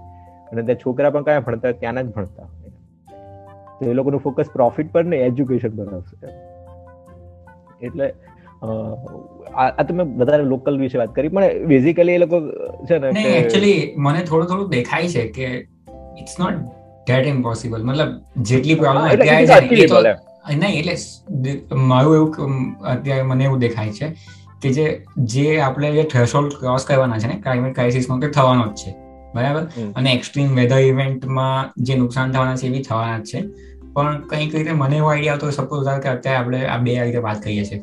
ઇટ્સ લાઈક કે સપોઝ હું મારી જ સ્કૂલના જે અત્યારે જ્યાંથી હું ભણીને આવ્યો છું, ત્યાંના દસમા ધોરણના છોકરાઓ સાથે બસ વાત કર્યું કે એ લોકોને જસ્ટ ઓપન હેન્ડ મારે મતલબ જે બી વોટ એવર મેં લાઈફમાં કહ્યું છે કે આવું આવું છે, મેં આટલું કહ્યું છે, તમારે કોઈ ક્વેશ્ચન હોય તો પૂછો એમ વોટ એવર ને જે પણ ક્વેશ્ચન હોય, કે અહીંયા મતલબ મેં આજે શું ખાધું, કે શું બનાવ્યું વોટ એવર તો આઈ થિંક તમે વિચારો કે મારા જેવા જેટલા પણ લોકો છે, તે બધા પોતપોતાની સ્કૂલમાં એટલીસ્ટ ત્રણ મહિનામાં એક વખત પણ એક કલાક માટે સ્ટુડન્ટ સાથે વાત કરી આ રીતે.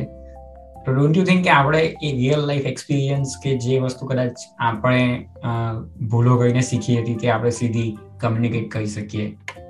આઈ નો હું જ્યારે દસમાં હતો ત્યારે તો મને કોઈ ખબર પણ નહીં હતી કે કોઈ આ રીતે હું જે કામ કરું છું તે કરે છે. એવી રીતે. અને મારે જે કરવું છે તે કરે છે. મતલબ મેં લિટરલી કોઈને નહીં ઓળખતો હતો. અને એનીવે ત્યારે એવું હતું બી નહીં. અત્યારે તો ઝૂમ કોલ ઉપર થઈ શકે. પચાસ ના ક્લાસ સાથે બેસીને વાત થઈ શકે. એ અને લોકો હું કોઈ વાત ના કરે અત્યારે કોઈ બી ટેન્થ ના સ્ટુડન્ટ જોડે રિસોર્સિસ નો એટલો બધો એક્સેસ અવેલેબલ છે કે જે આજથી દસ વર્ષ પહેલા હતો જ નહીં. પણ તો બી તમને એવું નહીં લાગે કે યુટ્યુબ આટલી બધી ઇન્ફોર્મેશન છે તો બી દુનિયા કઈ વધારે ચેન્જ નથી થઈ ગઈ? હજુ પણ એક બધા કેમ કે આપણે ચેન્જ તો કશી નથી થઈ એક્સેસ ખાલી આપણે એ જ છે કે આપણે એક્સેસ સાઇટ પુશ કરવાનું છે. એટલે ટીચર્સ એટલે એ જ કે હા બેઝિકલી હા કે અત્યારે સપોઝ હું એક કલાક એક કલાક વાત કરું સ્ટુડન્ટ સાથે કે જે ચૌદ પંદર વર્ષના છે એક બે વસ્તુ એ લોકોને કેવું ઇન્ટરેસ્ટિંગ લાગતું તો જાતે જઈને ગૂગલ ઉપર સર્ચ કરી લે. જાતે હા બસ. પોડકાસ્ટની તો આ જ છે ને. અત્યારે આપણે અહીંયા દસ પંદર પચાસ વાત કરીએ છીએ બરાબર. એમાંથી હાર્ડલી કોઈને ખબર નથી પડવાની. જો કદાચ અવેર નહીં હોય. બરાબર? પણ એટલું છે કે એક નવો શબ્દ તો ખબર પડી કે solar punk what is that Google ઉપર સર્ચ કરો what is solar punk right ને અને પછી તો એક્સેસ છે ઇન્ફોર્મેશન એક્સેસ છે. એવું કઈ મોટું વસ્તુ નથી કે તમને એક્સેસ નથી. હા એટલે કોઈ હમ. અને એવું કે છે કે ભાઈ તમે લાર્જ સ્કેલ પર તમે એમ કહો કે સીધું તમે ક્લાઇમેટને ફાઇટ કરી શકશો ક્લાઇમેટ ક્રાઇસિસને ના. લાર્જ સ્કેલ પર ના થાય ફાઇટ આ લોકો એમ જ કહે છે કે ભાઈ એક નાના નાના લિટલ નેસ્ટ બનાવે જેથી કે લોકલ લોકલ કમ્યુનિટી પોતે સસ્ટેનેબલ અને સેલ્ફ સસ્ટેનેબલ બેઝિકલી એમ એવી નાની નાની દુનિયા ઊભી કરે. અને સરવાળે એવી આખી દુનિયા જો કરે, તો ક્લાઇમેટ ક્રાઇસિસ સોલ્વ થઈ જાય. ઘણા બધા ટાઈમ નથી ટાઈમ નથી. ટાઈમે નથી એકચ્યુઅલી પણ જે બી રિસોર્સિસ કે આપણે કહીએ કે ભાઈ જે અત્યારે આપણે ઘણી વાર આઈડિયાઝ જે બી કહેવાય કે ભાઈ ટેકનોલોજી ઘણા એક મોટો વર્ગ એવું માને છે કે ટેકનોલોજી છે કે જે ગ્રોથ થઈને ક્લાઇમેટ ક્રાઇસિસને સોલ્વ કરી નાખશે. એમ. બરાબર છે. પછી બીજો એક વર્ગ એવું માને છે કે ટેકનોલોજી નહીં પણ પોલિટિક્સ ક્લાઇમેટ ક્રાઇસિસ સોલ્વ કરશે. પછી એક વર્ગ એવું એ એ મેં તમે ઇકોનોમિક્સ હા. મારે આ સવાલ મને બહુ વિચિત્ર લાગતો હતો કે આઈ ડોન્ટ નો અને આમાં આ આ લોકોનો એપ્રોચ એ છે કે પબ્લિક છે સોલ્વ કરે. એમ. કે પબ્લિક અને એ જ છે ને પબ્લિક સોલ્વ કરી શકે. આ બધા આપણે મને આપણે આ બધા બીજા બધામાં એ સિનારીઓમાં આપણને એમ લાગે કે this is not going to do well એમ. આમાંથી કોઈ બી એપ્રોચ છે. બરાબર છે. અને કમ્યુનિટી એપ્રોચ એક કેવો છે કે જે ઓપ્ટિમિસ્ટિક છે. કે ભાઈ હા કમ્યુનિટી કેન ડુ એમ. અને એમનું ફોકસ લોકલ જ છે. અને લોકલ એટલા માટે એટલા માટે નહીં કે ક્લાઇમેટ ક્રાઇસિસ ને કઈ હરાવી છે. પણ લોકલ પ્રોબ્લેમ્સ ને એને સોલ્યુશન શકો છે લોકલની લોકલ લાઈફ બેટર બને. તો એ બી છે ને ફોકસમાં એમ. આઈ થિંક એ વસ્તુ છે ને મને આ વસ્તુ ઇન્ટરેસ્ટિંગ લાગે છે કે ડુએબલ આઈ ડોન્ટ નો બધી વસ્તુ માટે તો નહીં પણ ખાલી એજ્યુકેશન માટે મને એ લાગે કે જેટલા બી લોકો કંઈક ને કંઈક કરીને બહાર નીકળી ગયા છે બહાર નીકળી ગયા એટલે ઇન ધ સેન્સ કે પોતાના ગામમાંથી બહાર નીકળ્યા છે. નોટ કે કન્ટ્રીમાંથી બધા બહાર નીકળ્યા જોઈએ પણ જ્યાં તમે ભણેલા હતા ત્યાંથી જઈને બહાર જઈને કારણ કે એટલી તો વસ્તુ છે બરાબર? કે જે જેટલું તમે ભણો છો કે જેટલું તમે કરવા માંગો છો એટલી બધી ઓપોર્ચ્યુનિટી તમે નથી મળવાની તમારા ગામમાં. રાઈટ એટલે તમારે ઘર તો છોડવું જ પડવાનું છે. તો એ છોડીને જ્યાં બહાર નીકળી ગયા છો અને ત્યાં જો તમે કંઈક પણ એવું કરતા હોય કે તમે એટલીસ્ટ પોતાના માટે પણ સારું અર્ન કરતા હોય કે કંઈક સારું કામ કરતા હોય તો એ જઈને પોતાની સ્કૂલમાં શેર કરવું that could be like a really good like a local impact ખાલી વાત કરવાથી એ થઈ શકે. આના ઉપર થોડું વિચારવું છે મારે હજુ આગળ. થઈ શકે અને બીજું એ બી વસ્તુ છે કે જેમ કે ને કે કમ્યુનિટી એજ્યુકેશન ઓનરશિપ કરતી હોય તો ટેકનોલોજી સાયબર પંક ફ્યુચર છે કે ટેકનોલોજી ડિનાય નથી કરતી. એ લોકો કે અત્યારે જે બી એજ્યુકેશન સ્ટ્રક્ચર છે એવું બી શા માટે હોવું જોઈએ? કે શા માટે કોઈ સેન્ટ્રલાઇઝ એજ્યુકેશન બી હોવું જોઈએ કે જેને જે ભણવું છે જે શીખવું છે એ શીખી શકે. એમ. બરાબર છે. અને કે ભાઈ તમે એક સ્ટ્રક્ચર રેડી સ્ટ્રક્ચર તમે ડિસાઈડ કરી દીધું. એ જ એજ્યુકેશન એવું બી શું માટે? એવું બી શું કામ હોવું જોઈએ? બરાબર? આ બધા રેડિકલ આઈડિયા છે. બેઝિક ઓપ્ટિમિસ્ટિક આઈડિયા હા એ ને. કોઈ અહીંયાથી સાંભળતો છે તેને શું સમજ પડશે? મેં વિચારતો કે મેં આના ટાઇટલમાં એવો તો શું ઇન્ટ્રો બનાવું? કે મતલબ લોકોને ખબર પડી જાય કે આની અંદર આવી બધી વાતો થવાની છે. એટલે બધો આખો આખો કે કન્સેપ્ટ છે ને એમ કે જો આ બધું કરીએ તો ક્લાઇમેટ ક્રાઇસિસ સોલ્વ થાય. અને આ બધું કરીએ તો ક્લાઇમેટ ક્રાઇસિસ સોલ્વ થાય તો ફ્યુચર કેવું હોય? કદાચ મને એવું લાગે કે કદાચ ક્લાઇમેટ ક્રાઇસિસ સોલ્વ નહીં થાય પણ પોઈન્ટ એ છે કે આપણે કદાચ એની સાથે વધારે સસ્ટેનેબિલિટી જીવતા શીખી શકીએ. That is that could be a possibility કે ક્લાઇમેટ ક્રાઇસિસ છે બરાબર? ત્યાં આવવાના છે. ગમે ત્યારે વાવાઝોડા આવશે ગમે ત્યારે તમારું ઘર ભલે દરિયાથી ગમે એટલું દૂર હોય ત્યાં સુધી વાવાઝોડા આવી જશે બરાબર? તમારા એરિયામાં કોઈ દિવસ પૂર નહીં આવતા હોય તો બી આવી જશે અને દુકાળ નહીં પડતો તો પડી પણ જશે. તો આ બધી વસ્તુઓ થશે. પણ હવે કદાચ આપણે આઈ ડોન્ટ નો કે એવી સોસાયટી છે કે એવી ટેકનોલોજી સાથે આપણે એટલું સસ્ટેનેબલી જીવતા શીખી શક્યા કે દુકાળ આવવાનો છે એની એની પ્રેડિક્શન આપણે બહુ પહેલા કરી શકીએ અને એના માટે ઓલરેડી પ્રિપેર કરી શકીએ. હા બધી વસ્તુ. અને વાવાઝોડાની એટલે ક્લાઇમેટ મેનેજમેન્ટ કરી શકીએ. હા એ જ એટ ધ સેમ ટાઈમ આપણે જે બી જે સોશિયલ ઇશ્યુઝ એના કારણે ઊભા થાય એવા છે એ પણ આપણે મેનેજ કરી હા મતલબ દરેક વસ્તુ એવું નથી કે ખાલી હ્યુમન હ્યુમન જ કહેવાની છે. ઇવન રોબોટિક્સ એટલું ઇમ્પ્રુવ થઈ જાય તો ઘણા બધા એક્સ્ટ્રીમ ડિઝાસ્ટર મેનેજમેન્ટમાં રોબોટ્સ આવીને હેલ્પ કરી શકે. એટલે એ કરી શકે. હું હું એમ નથી કહેતો કે ભાઈ ડિઝાસ્ટર તો થાય. ચલો ડિઝાસ્ટર થાય ડિઝાસ્ટર આપણે મેનેજ કરીએ એ બી બરાબર છે. હું સિમ્પલ કહું ભાઈ ધારો કે સી લેવલ રાઇઝ થવાનો બરાબર? તો જે આ જે કંઈક ગ્લોબલી અબજેક લોકો કદાચ સી કોસ્ટથી નજીક રહે છે. બરાબર છે. એ લોકો માઇગ્રેટ કરીને ક્યાં જશે? અને એ લોકો માઇગ્રેટ કરશે ચલો માન લો કે માઇગ્રેટ કર્યું. માન લો કે કાલે બોમ્બે ખાલી થઈ કરવું પડ્યું ફોર એક્ઝામ્પલ અને બોમ્બેની એક કરોડની વસ્તી ત્યાંથી ઊભી થઈને નીકળી. હવે ક્યાંય પણ જશે તેને બધાને કેનેડામાં બહુ જગ્યા છે.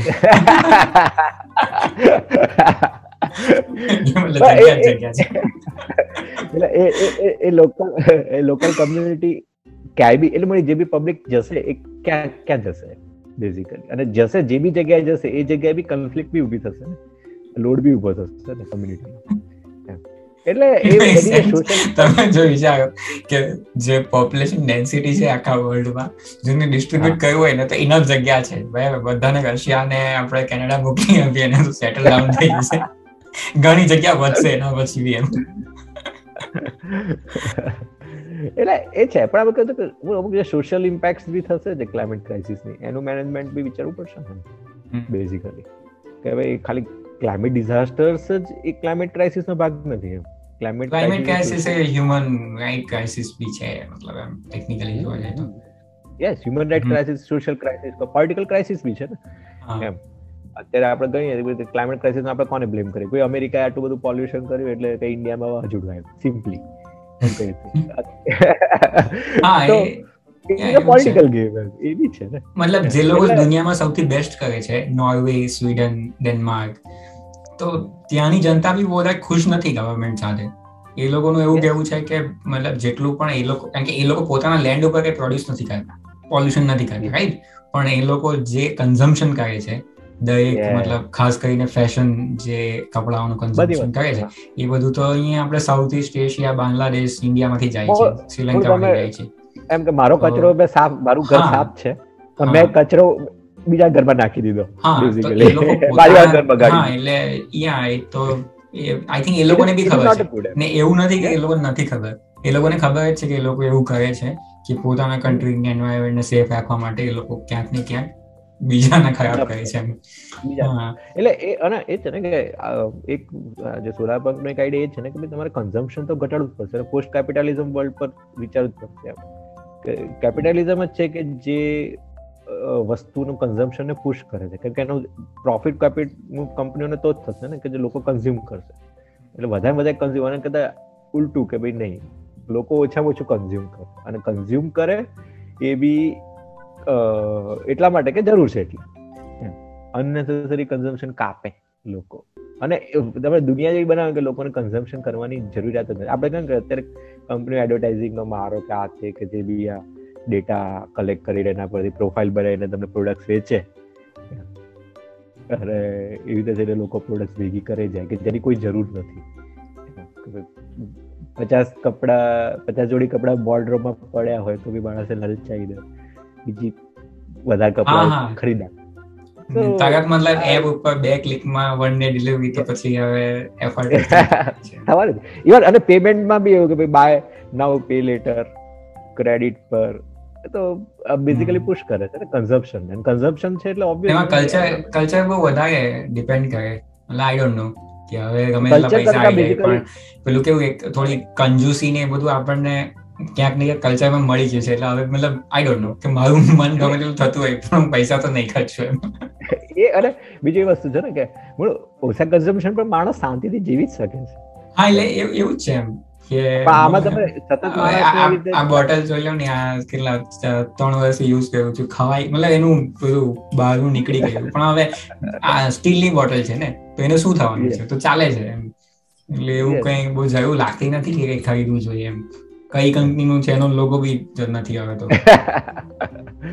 એટલે આ આ છે કેવું છે કે મેં કીધું ને કે ભાઈ એક ઓપ્ટિમિસ્ટિક આઈડિયાઝ છે. અને ત્યાં પહોંચવા માટેના રસ્તા એવા વિચારવાના કે એવા નહીં કે જે અવેલેબલ નથી કે જે પોસિબલ નથી. હું એમ કહું કે ભાઈ ઓકે ફ્યુચરમાં કોઈ કાર્બન સકિંગ ટેકનોલોજી આવશે ને એન્વાયરમેન્ટમાંથી એનું કાર્બન સક કરી લેશે ને ક્લાઇમેટ ક્રાઇસિસ સોલ્વ થઈ જશે તો એ અધર આઈડિયા છે એટલે એકચ્યુઅલી આમાં એવું છે કે પ્રોબ્લેમ સોલ્વ તો નથી થવાની. એ તો ડેટ ફોર શ્યોર બસ એવું છે નહીં એટલે મેં એવી રીતે વિચારું છું કે પ્રોબ્લેમ સોલ્વ નથી થવાની. બસ એવું છે કે હવે કેટલું વધારે બેટર આપણે એની સાથે ડીલ કરી શકીએ ને એને કેટલું સસ્ટેનેબિલિટી સાથે ફ્યુચરને મતલબ લીડ કરી શકીએ. હા. કન્ટેન નથી કરી શકવાના આપણે. એ રિવર્સેબલ છે. મતલબ જેવું અત્યારે વેધર ને જેટલી પણ વસ્તુ છે એ ફ્યુચરમાં મતલબ આપણે આ લેવલ ઉપર તો નથી લાવી શકવાના. પણ એવું છે કે કદાચ આપણે એનાથી એની સાથે ડીલ કરવાના બેટર વે શોધી શકીએ. એમ. કે અનનેસેસરી પ્રોબ્લેમ તમે હટાવી દો. બરાબર લડાઈ ઝઘડા બંધ થઈ જાય વોર બંધ થઈ જાય અને બધા કલ્ચરલ વોર ડિજિયસ વોર એ બધું જો બંધ થઈ જાય બરાબર. તો ઘણો પ્રોડક્ટિવ ટાઈમ બીજી ઘણી સારી વસ્તુમાં જઈ શકે. એ અને સેમ ટાઈમ એ છે ને આ લોકો જેમ કે છે કે ભાઈ ટેકનોલોજી ડેવલપ તો થઈ જ જોઈએ એટલી થયું છે કે માણસ જે રિપીટેટિવ બોરિંગ કામ છે જેની કોઈ જરૂર નથી. એ બધું ઓટોમેશન થઈ જવું છે automation is good not bad કેમ કે માણસ નવરો થશે નવરો થશે ક્રિએટિવ થશે. અને ક્રિએટ શું કરશે કે લોકલ વ્યક્તિઓ માટે લોકલ કમ્યુનિટી માટે કે લોકલ જગ્યાએ જ પોતાનું જે બી ક્રિએશન એ વેચશે. અને ઓનલાઈન નો વર્લ્ડ બી છે ગ્લોબલી બી કરી શકશે. પણ એમ પણ ટેકનોલોજી ગ્રો નહીં મતલબ ટેકનોલોજી ગ્રો નહીં થાય. તો બેઝિકલી આપણે કહેવાના શું? કેમ કે ટેકનોલોજી કે એમ બી હવામાં તો ગ્રો થતી નથી. કેટલા બધા લોકો એની પાછળ કામ કરે છે અને કેટલી બધી મતલબ હા કેટલું બધું રિસર્ચ થાય છે. તો એ તો ઇનએવિટેબલ છે કે કોઈક ને કંઈક નવો આઈડિયા આવે છે એના ઉપર કામ કરવાના જ છે લોકો અને એ એક ક્રિએટિવિટી છે. હા એટલે ક્રિએટિવિટી છે. તો એ તો કોઈ ક્રિએટિવિટી તો સ્ટોપ નથી થવાની એમ. નથી જ કરવાની. અને આમાં એ કે ક્રિએટિવિટી સ્ટોપ નથી કરવાની. ક્રિએટિવિટી વધુ વધુ જ કરવાની. અને શા માટે કોઈ રિપીટેટિવ બોરિંગ જોબ કે વસ્તુ અહીંયાથી ઉપાડીને ત્યાં મૂકવાની? એવું એવી જોબ શું કામ કોઈ લે એના કરતા એ માણસ કોઈ ક્રિએટિવ વસ્તુ શું કામ ના બનાવે? કે ચલો માણસ માટે કપડા ગૂંથે. વાય નોટ એટલે આવું કહેવાય કે ભાઈ આ ભલે આમ એક ટાઈપનું ફેરીટેલ ટાઈપનું થયું છે પણ એક છે કે જનરલી જે બી સિનારીઓ બતાવે છે બધા ડિસ્પેર વાળા. કે બેડ સિનારીઓઝ જ છે. આ એક સિનારીઓ પ્રપોઝ કરે છે કે એન્ટી બ્લેક મિરર બનાવવું જોઈએ કોઈ. ઇટ્સ રિયલી ગુડ આઈડિયા મતલબ અત્યારે આપણે થોડું ઘણું રાઇટિંગ આપણે જ કરતા તો આપણે બનાવી કદાચ કે એન્ટી બ્લેક મિરર દરેક એપિસોડમાં એવું થશે કે આપણે ચાલુ કરીએ છીએ. હા હા વ્હાઇટ મિરર હા વ્હાઇટ મિરર કે ઊંધું ચાલુ થાય છે. કે અત્યારે દુનિયા જે છે તે બહુ ખરાબ છે. પણ ક્યાંક ને ક્યાંક આપણે બધું સારું કરતા કરતા હવે દુનિયા પર બ્રાઇટ થઈ જાય દરેક એપિસોડના એન્ડમાં કોઈ કઈ પ્રોબ્લેમ સોલ્વ થઈ જાય. Yes because of technology I don't know કોઈને આઈડિયા આવ્યો તો હશે જ આના વિશે. બનાવવું જોઈએ ધેટ્સ રીલી ગ્રેટ ટાઈમ તમે તમે વિચાર્યો કે આપણે ચાલુ કરીએ પ્રોબ્લેમથી કે એક્સ્ટ્રીમલી મતલબ ખરાબમાં ખરાબ સીનથી ચાલુ કર્યો તમે અને એપિસોડ પૂરો થાય ત્યાં સુધીમાં એ પ્રોબ્લેમ સોલ્વ થઈ ગઈ અને એટલે કહે છે કે જે લોકો એમ કહે છે કે ટેકનોલોજીના કારણે કોઈ બી સિનારીઓ છે એનાથી એકદમ ખરાબ સિચ્યુએશન થાય તો આપણે એને રિવર્સ અને વાય નોટ ફિક્શન જ છે ને? પેલો ફિક્શન હતું આ ફિક્શન છે. કરો તમારે જે કરવું ઓલ્ટ ઓલ્ટ અરે એ કે છે ફિક્શન એક વસ્તુ એ બી છે ને ઇમ્પેક્ટ કે તમે ફિક્શન એક એન્વિઝન કરે છે ને દુનિયાને ભલે ફિક્શન હોય એમ. આપણે કે ભાઈ વર્ષો પહેલા જુલ્સ એનવિઝન કર્યું હતું કે ભાઈ માણસ ચંદ્ર પર જાય કે પાણી નીચે સબમરીનો ફરતી હોય. ઇટ વોઝ અ ફિક્શન એમ. ઇવન મતલબ આપણે અત્યારે જે વાતો કરીએ છીએ બરાબર? હવે સપોઝ આ પોઈન્ટ ઉપર સાંભળતું હશે તને લાગતું કે આ બધું ક્યાં ની ક્યાં વાત કરે છે બરાબર? હેકા ફેક્ટ છે. હેકા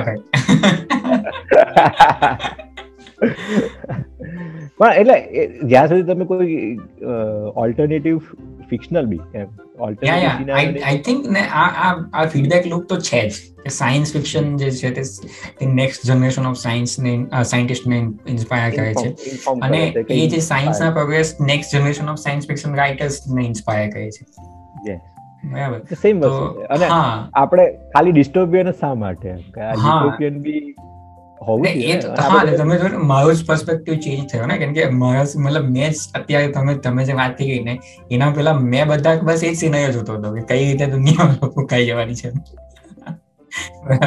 તો અત્યારે એટલીસ્ટ મને એક વસ્તુ દેખાય કે ઓકે પ્રોબ્લેમ સોલ્વ તો નહીં થઈ શકે પણ કમસે કમ એ ડાયરેક્શનમાં સસ્ટેનેબિલિટી જઈ તો શકે કે પ્રોબ્લેમને સારી રીતે ડીલ કરી શકે.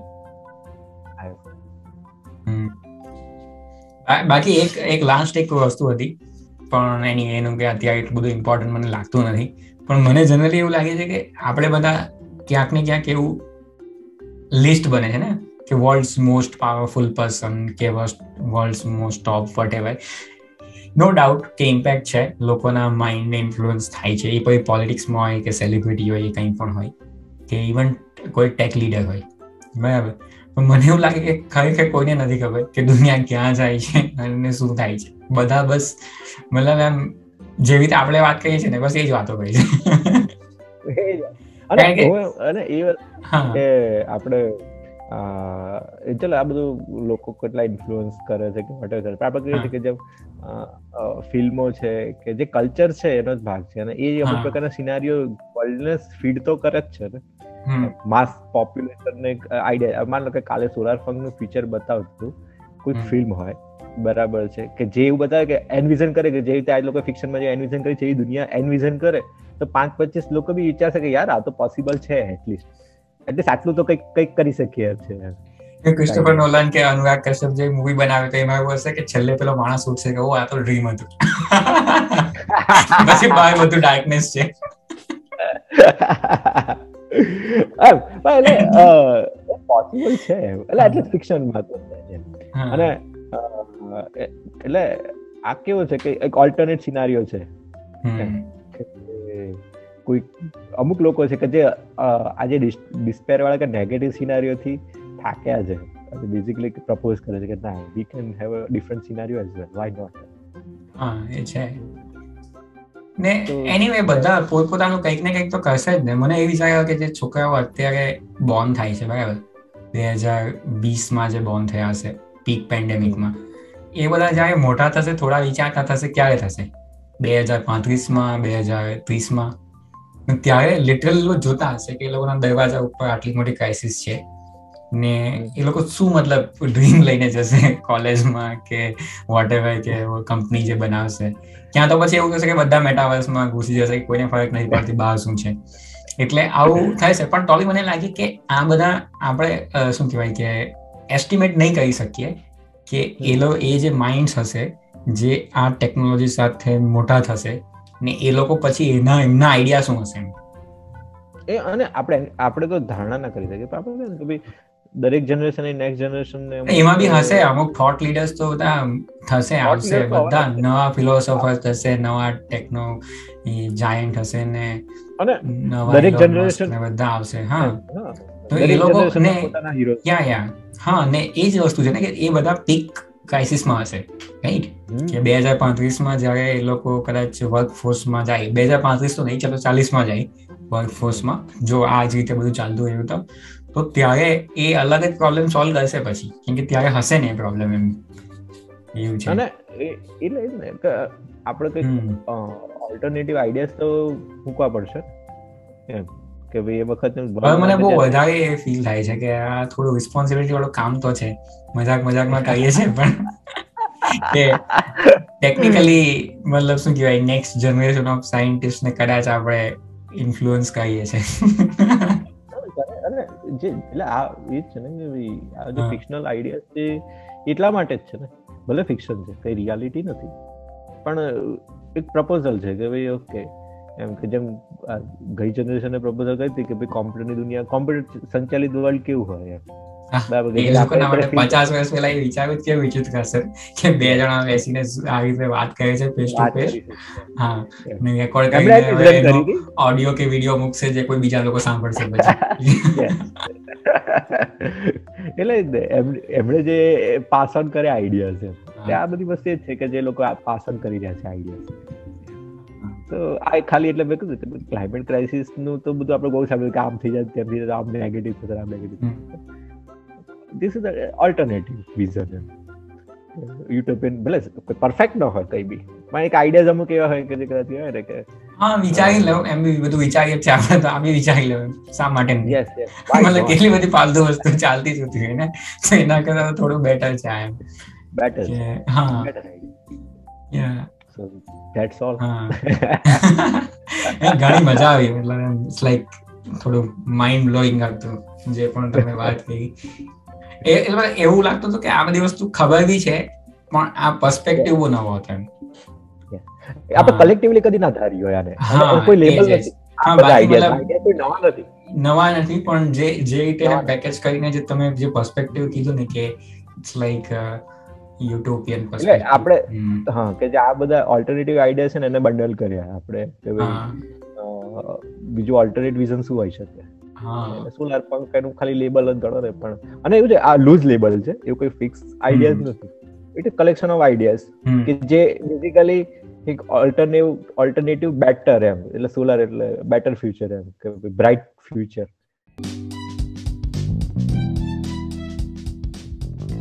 thank you so so much કે તમે આ પોડકાસ્ટને અંત સુધી સાંભળ્યો. જો તમારે કોઈ પણ ફીડબેક કે કમેન્ટ હોય તો ફીલ ફ્રી ટુ શેર જો તમે અમને કોઈ ટોપિક સજેસ્ટ કરવા માંગતા હોય તો feel free to join our Telegram channel તો મળીએ નવા એપિસોડમાં નવી વાતો સાથે.